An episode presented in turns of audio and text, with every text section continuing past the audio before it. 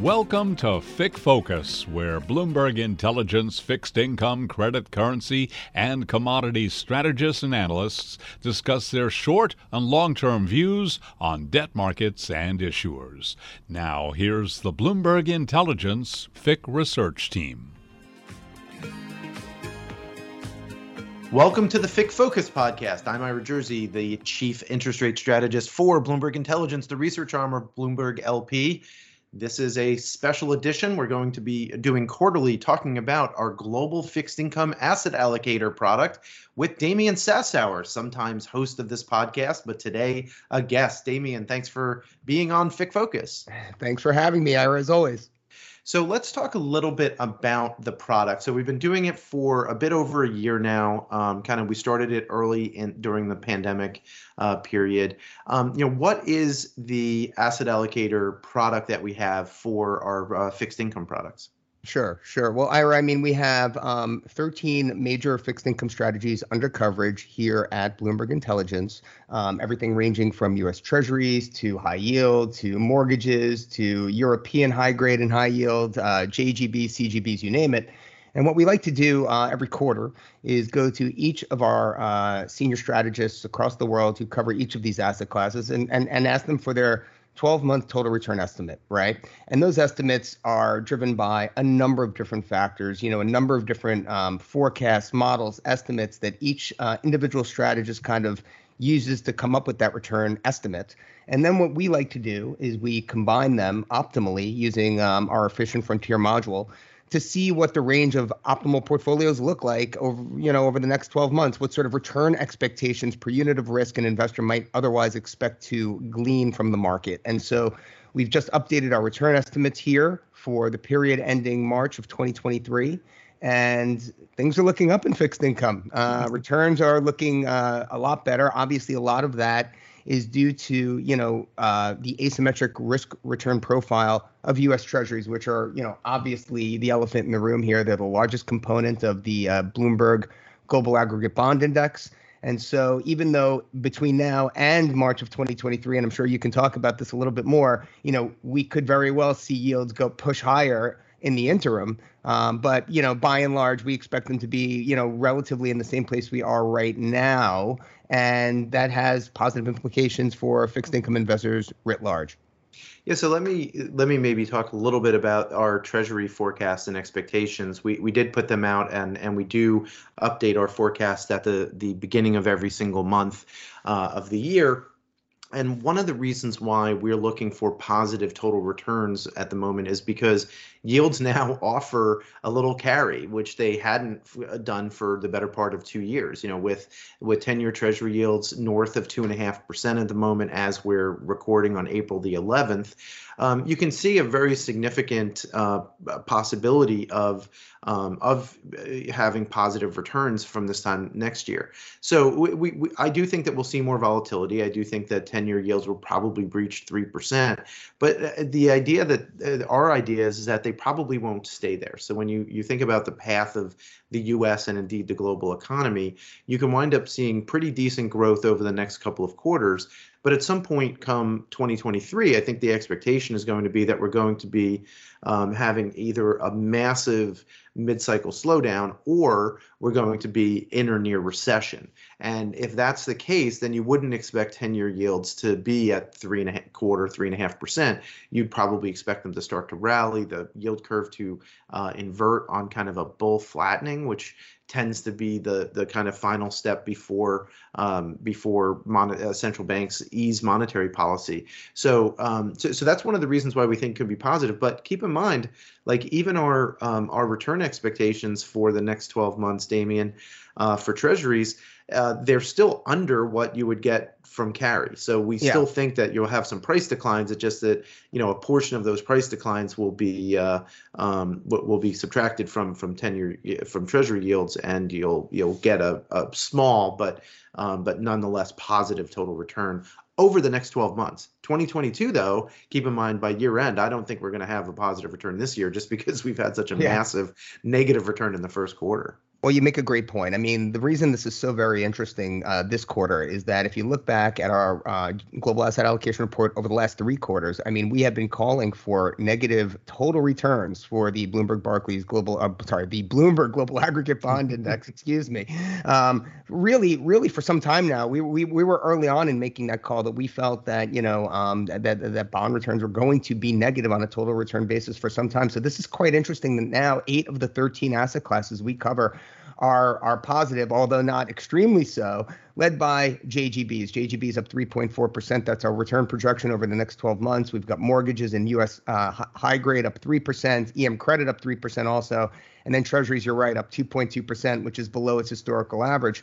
I think what's kind of interesting though is when you kind of combine these together and you look for optimal portfolio contribution, you know, kind of, uh, you know, the, the optimal combination, so to speak. What it's telling us here, if you're a risk um, if you're looking for the optimal risk adjusted return and you define risk adjusted returns, let's say by the Sharpe ratio, if you try to maximize that Sharpe ratio, the portfolio construction is quite interesting because what it does is it takes down all of your non dollar asset classes to the minimum weight uh, that we kind of dictate as as as sort of for diversification purposes, right? We have constraints placed upon our optimal portfolios, and so what it's doing is it's taking gilts and European treasuries and CGBs for that matter, and it's bringing them down to the minimum sort of allocation that one would require. And it's kind of uh, over allocating, as we rightly point out, to JGBs, to mortgages, to US high grade. Those are the asset classes that, at least our models and our expectations, point to having a pretty good um, return on a relative basis, obviously,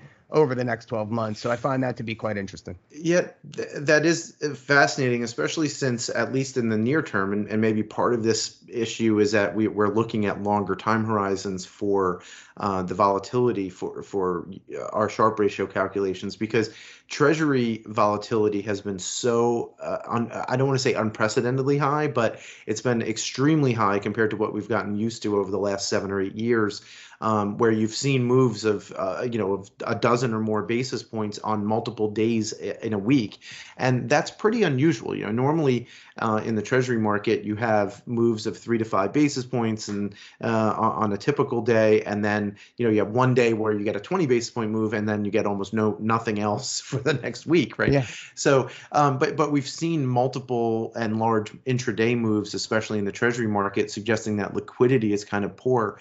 At, at what point point d- does the Sharpe ratio argument change or shift, or or does it not because treasuries are still just the base of returns for most of these asset classes? Well, you make a great great point in terms of uh, volatility. Uh, more importantly, what you're looking at, rightfully so, is uh, volatility expectations. You know, based on shorter time periods, shorter time horizons on a look back. Right. I mean, you're absolutely right. U.S. Treasuries have been exceptionally volatile, but if you look over longer periods, as you rightly know, you know you know, it's other asset classes, other uh, uh, global treasury markets, which have greater volatility in large part because of the currency impact, right? So, you know, if you just look at euro dollar vol, I mean, that's probably contributing to the reason we're seeing such a low weighting attributed to European treasuries, UK gilts, things of that nature. You know, a pound dollar vol, you know, dollar pound, same thing. Um, you know, so so you know, you're absolutely right. U.S. Treasuries are still the leader. I guess the best of the worst. You know, from the perspective of a dollar investor now, right? So you know, that's an important distinction to be making. You know, when we run this analysis, we're looking at it from the perspective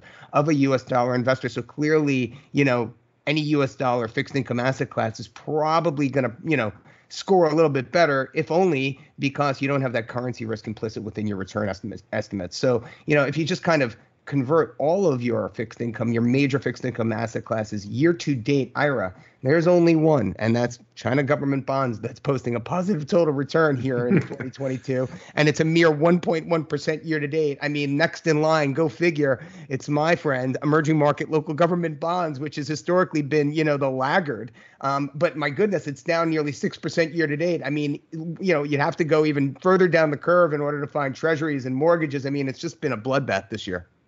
Yeah, it has been, and and interestingly, I guess on that score, for those of you who are, keeping score, we've never had in the in the history of the Bloomberg Treasury Index, going back to the early 1970s, we've never had two consecutive years of negative Treasury returns, um, and this year will likely be the first time that we'll have seen a back-to-back negative uh, total return for uh, for the Treasury index. Now, I don't think it's going to be as bad as the first quarter was because I do think by year end we'll probably have very small, um, uh, uh, very small positive returns uh, by the end of the year. But still, you're you're looking at a negative five, negative six percent uh, total return for the Bloomberg Treasury index, and and you know that's in large part, you, you know, even though even though the curve's been flattening and you have you know 30-year yields on a yield basis doing better than the front end, keep in mind that that extra duration risk has really pushed that long end uh, returns way way down, and uh, that that's also probably where you'll see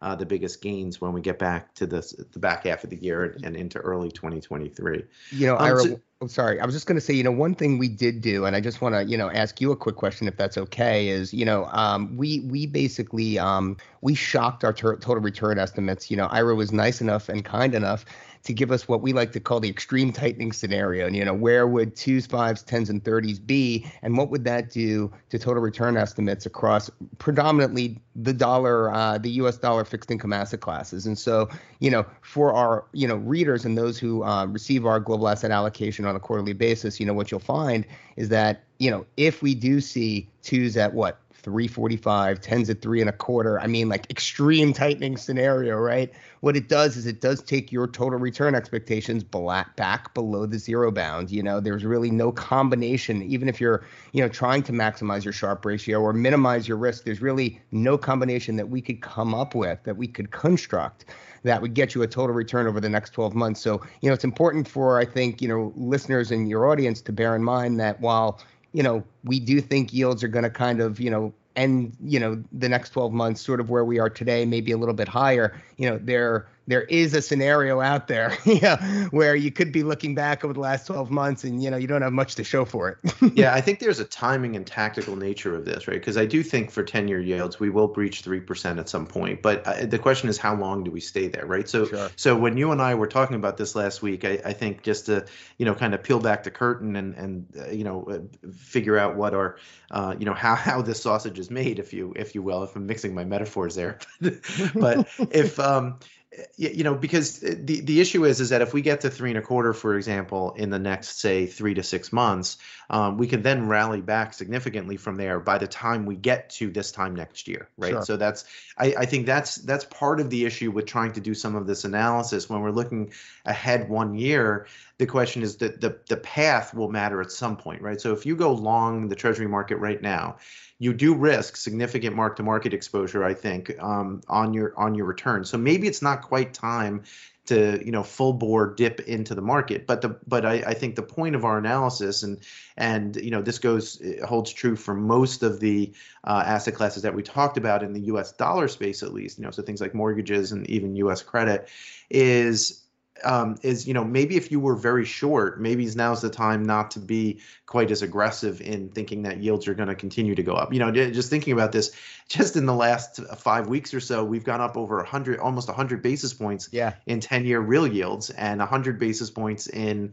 uh, in 10-year nominal yields, right? So so that's you know that's probably a bulk of the move that you're going to see this year but you know it doesn't mean that we can't do worse before we start to do better and let's and let's just put that in context from a from a market value perspective. You know, year to date, you know the the the global uh, universe for fixed income has shed five trillion in market value. It's now at sixty three point two trillion. You know, that's a pretty big you know erosion of of pure market value in the fixed income market. And what that's done, Ira, is it's eliminated three years of profit, right? I mean, you'd have to go back to May 2019. I mean, that's that's where we are right now in terms of you know the level for the Bloomberg Global Aggregate Bond Index, right? And so, you know, what does that really mean? If you look back to December of 2012, when we really started, you know, really breaking out, you know, those um, those underlying factors which drive total returns in the Bloomberg Aggregate Bond Index, um, basically, you know all of your active risk i'm talking your your your currency you know currency losses over the period are minus you know 1200 basis points. But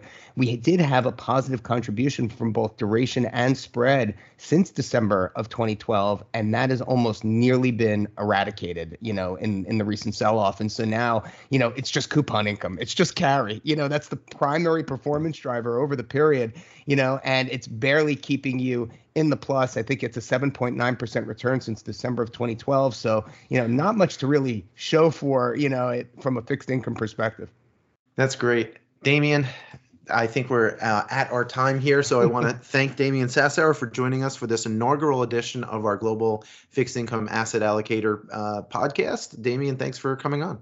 Thanks for having me, Ira. Cheers. On behalf of all of us at Bloomberg Intelligence, I've been Ira Jersey. Uh, I hope that you will continue to listen to the FIC Focus podcast, which we put out on a pretty regular basis now, covering most, yeah, at least U.S. fixed income asset classes. If you have any ideas for topics uh, or guests that you'd like to, us to have on our uh, our program, please let us know. Hit us up on the Bloomberg terminal. Thanks very much. Thanks for listening.